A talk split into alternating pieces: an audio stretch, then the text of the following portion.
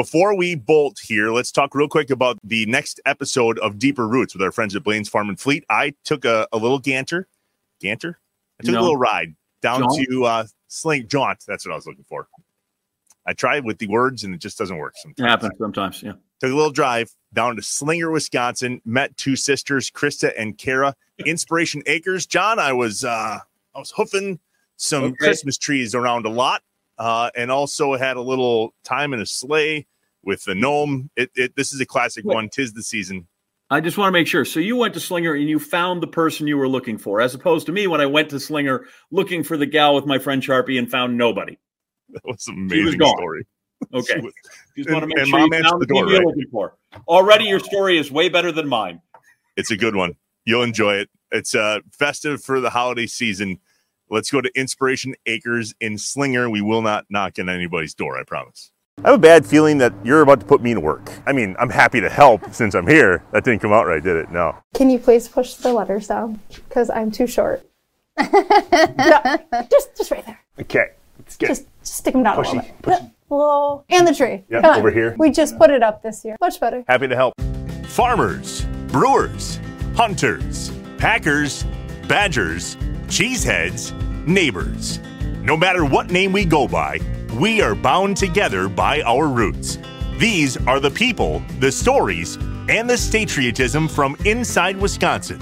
Welcome to Deeper Roots with Blain's Farm and Fleet.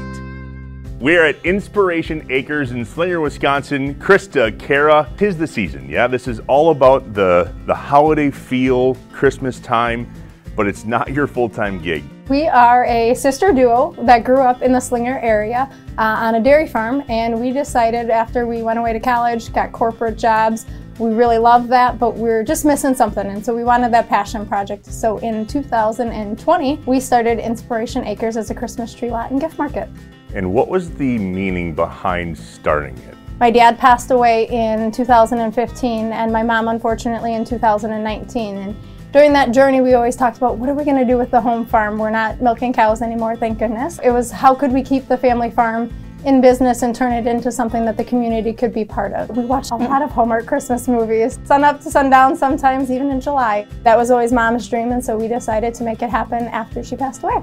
And so this is season four of Inspiration Acres. Where does the name come from? Last year, my mom was alive. We decided to go to Graceland as like a bucket list trip. She had cancer, and so we went and we all picked our word on New Year's Eve, and her word that year was inspiration. When we were trying to think of a name, it was kind of a no-brainer that you know she was the inspiration behind us doing this project. uh, Our inspiration, you know, a lot of things that we did in life. And Inspiration Acres is a pop up.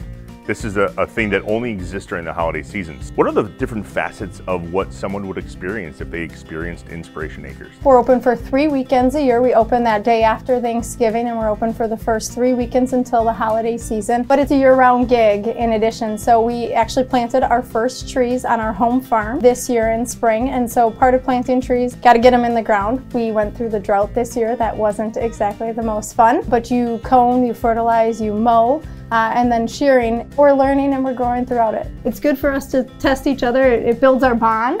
Um, sometimes a bit, a bit too much, a little dysfunction. We say it's time to walk away for the day, and when we come back. But it's pretty cool to be able to be best friends with your sister and do something that's meaningful. What are the different facets and what keeps you going on this? We have our three main areas the trees that we grow, all the evergreens. We have every year we feature charities that we give back a, a portion of our proceeds to.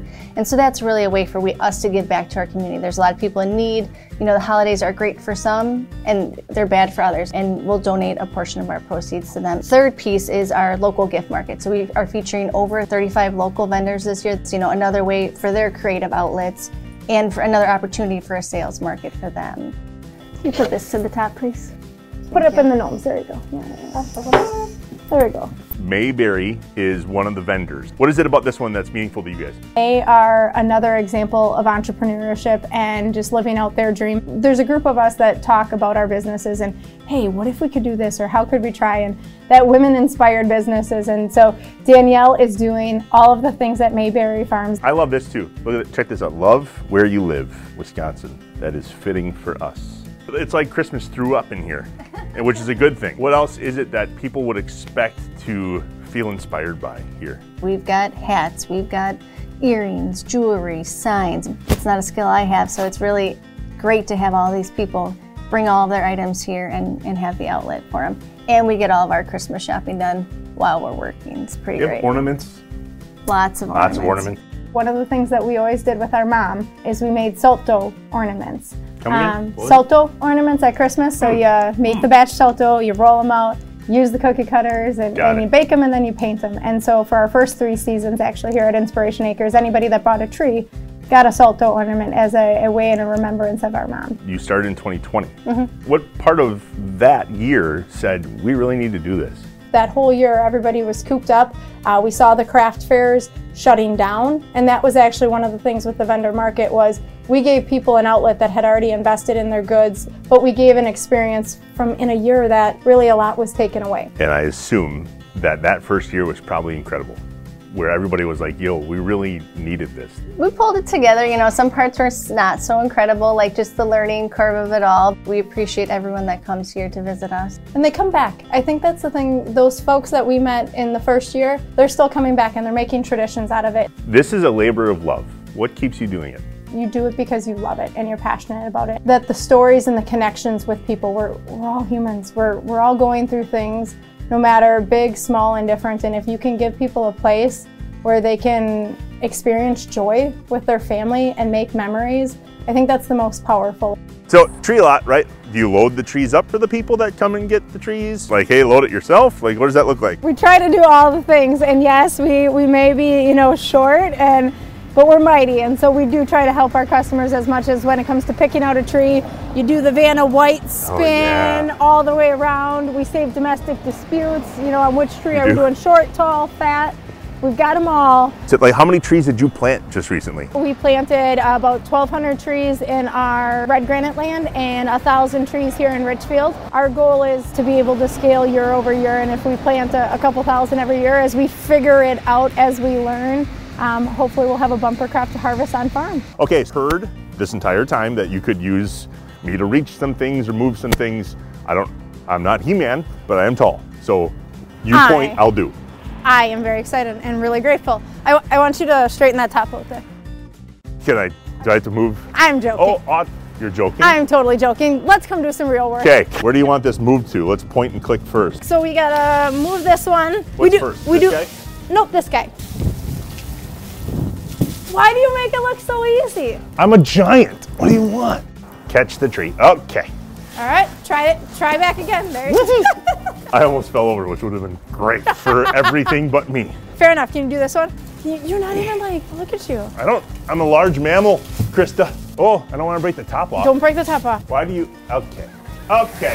See, see, this is why we can't have nice things. You're, you're supposed to lean them. Um, just lean them against there. Move it over here a little bit. That's not going to break. That's not gonna break. I'm sure. Pontius Pilate that. I'm out. We're Christmas. We're joy. This is the biggest tree we have on the lot.